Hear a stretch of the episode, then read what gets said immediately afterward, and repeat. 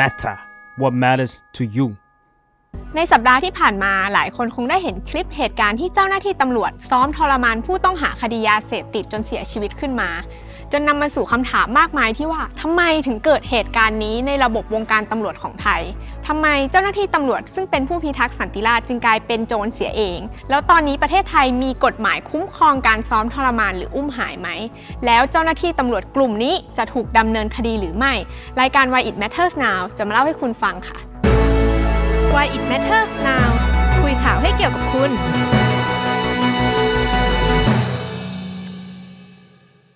สำหรับเหตุการณ์นี้นะคะ ก็คือเหตุการณ์ที่เกิดวันที่ 5 สิงหาคม เมื่อชายหญิงคู่หนึ่งนะคะ ถูกตำรวจจังหวัดนครสวรรค์จับกลุมในคดียาเสพติด แต่ระหว่างการสอบปากคำนะคะกลับพบว่าผู้ต้องหาชายเสียชีวิต ซึ่งในหนังสือรับรองการเสียชีวิตเนี่ยเขียนไว้ว่าคาดว่าจากพิษของแอมเฟตามีนแม้ว่าตอนนั้นจะมีข่าวว่าเขาไม่ได้เสียชีวิตจากสารเสพติดจริง แต่เจ้าหน้าที่ตำรวจก็ออกมาปฏิเสธนะคะ ก่อนที่จะมีคลิปเหตุการณ์ทั้งหมด หลุดออกมา ซึ่งเหตุการณ์นั้นอะก็เป็นหลักฐานที่ชี้ชัดว่า มีการซ้อมทรมานโดยใช้ถุงพลาสติก คลุมหัวผู้ต้องหาชายรายนี้ แล้วก็มีการข่มขู่เรียกเงินต่างๆ มีการใช้คำว่าของอยู่ที่ไหน จะบอกดีๆไหม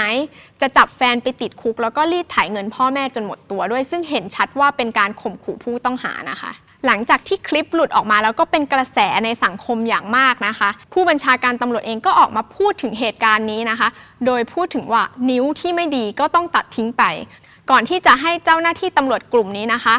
ออกจากราชการ และใช้เวลาในระยะหนึ่งก่อนที่จะออกหมายจับทั้งหมดนะคะ ซึ่งตอนนี้เองก็มีคนที่ถูกจับกลุ่มแล้ว และก็บางส่วนที่ยังหลบหนีไปอยู่ ซึ่งคนที่ถูกจับกลุ่มเนี่ยก็รับสารภาพแล้วว่ามีเหตุการณ์นี้เกิดขึ้นจริง ๆ และก็มีการซ้อมทรมานจริง ๆ แต่ว่าที่ตนทำไปเนี่ยจำใจเพราะว่านายสั่งมาค่ะ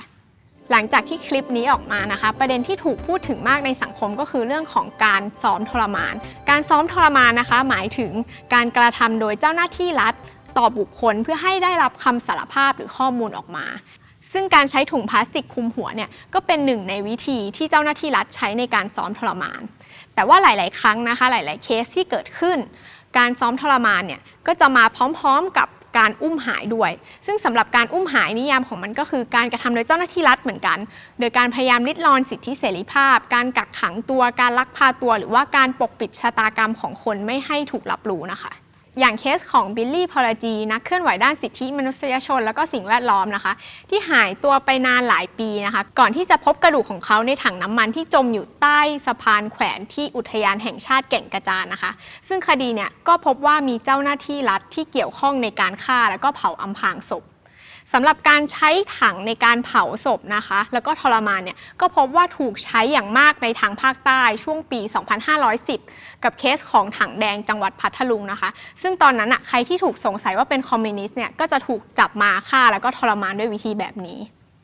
สำหรับอีกเคสหนึ่งนะคะที่ถูกพูดถึงอย่างมากในช่วงนี้ ก็คือเคสของเจ้าหน้าที่ตำรวจ จับกลุ่มตัวภรรยา และก็ลูกของผู้ต้องสงสัยคดีเพชรซาอุเนี่ยลักพาตัวแล้วก็พาไปฆ่านะคะ เพื่อเป็นตัวประกันแล้วก็ปิดปากนะคะ ซึ่งสุดท้ายแล้วคดีเนี้ยก็มีการขึ้นศาลแล้วก็ตัดสินคดีเจ้าหน้าที่ตำรวจที่เกี่ยวข้อง โดยหัวหน้าที่สั่งการคดีเนี้ยได้รับโทษสูงสุดก็คือโทษประหารชีวิต แต่สุดท้ายแล้วนะคะ เขาก็ได้รับการลดหย่อนโทษ อภัยโทษถึง 3 ครั้งทำให้จำคุกเพียงแค่ 19 ปี ก่อนที่ในปี 2556 นะคะ เขาจะได้รับการพักโทษ เพราะว่าถือว่าจำคุกมาแล้ว 2 ใน 3 ของโทษ แล้วก็เป็นนักโทษชราค่ะ และอีกเรื่องหนึ่งนะคะ ที่คนไม่ได้คิดกันว่าเป็นการซ้อมทรมานแล้วก็อุ้มหายก็คือการปรับทัศนคติ โดยเฉพาะในยุคของคอสชนะคะ มีผู้ที่ถูกเรียกไปปรับทัศนคติเนี่ยมากกว่า 1,000ราย แล้วก็พบว่ามีทั้งการซ้อมทรมาน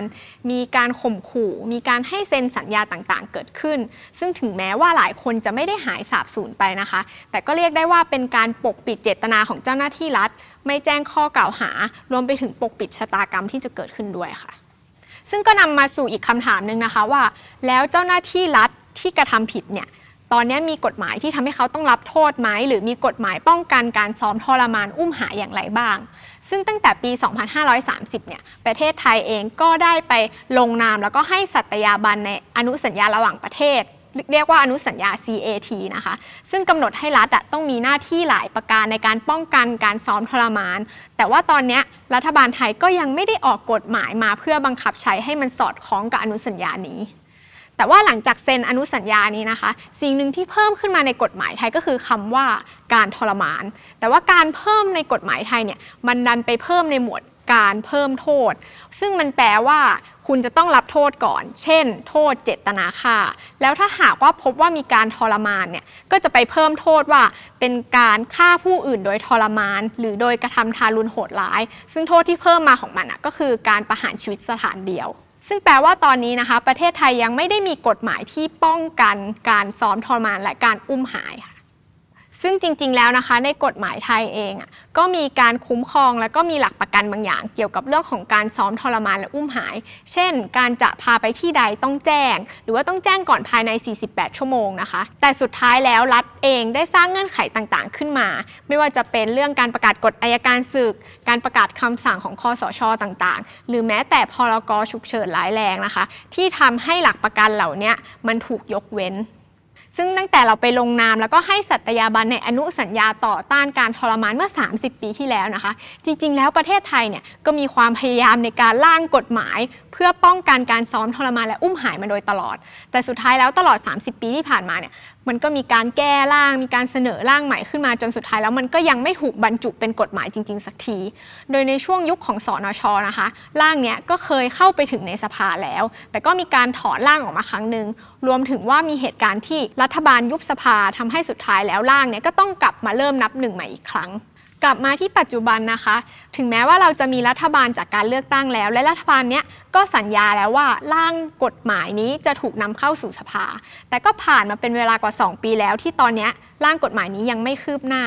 โดยตอนนี้นะคะ ร่างกฎหมายซ้อมทรมานและอุ้มหายเนี่ยมีสีร่างที่ต่อคิวจะเข้าสู่สภา ซึ่งมีทั้งร่างของพรรคการเมือง ร่างของกมท แล้วก็ร่างของกระทรวงยุติธรรม แต่ละร่างเนี่ยก็มีรายละเอียดที่เหมือนกันก็คือการกำหนดโทษสำหรับการซ้อมทรมาน การอุ้มหายรวมไปถึงบางร่างที่มีการพูดถึงการย่ำยีศักดิ์ศรีความเป็นมนุษย์ แต่ว่าโทษของแต่ละร่างก็จะแตกต่างกันไปทั้งโทษจำคุกแล้วก็โทษปรับ ซึ่งรายละเอียดเป็นยังไงติดตามได้ที่บทความของเว็บไซต์ The Matter นะคะ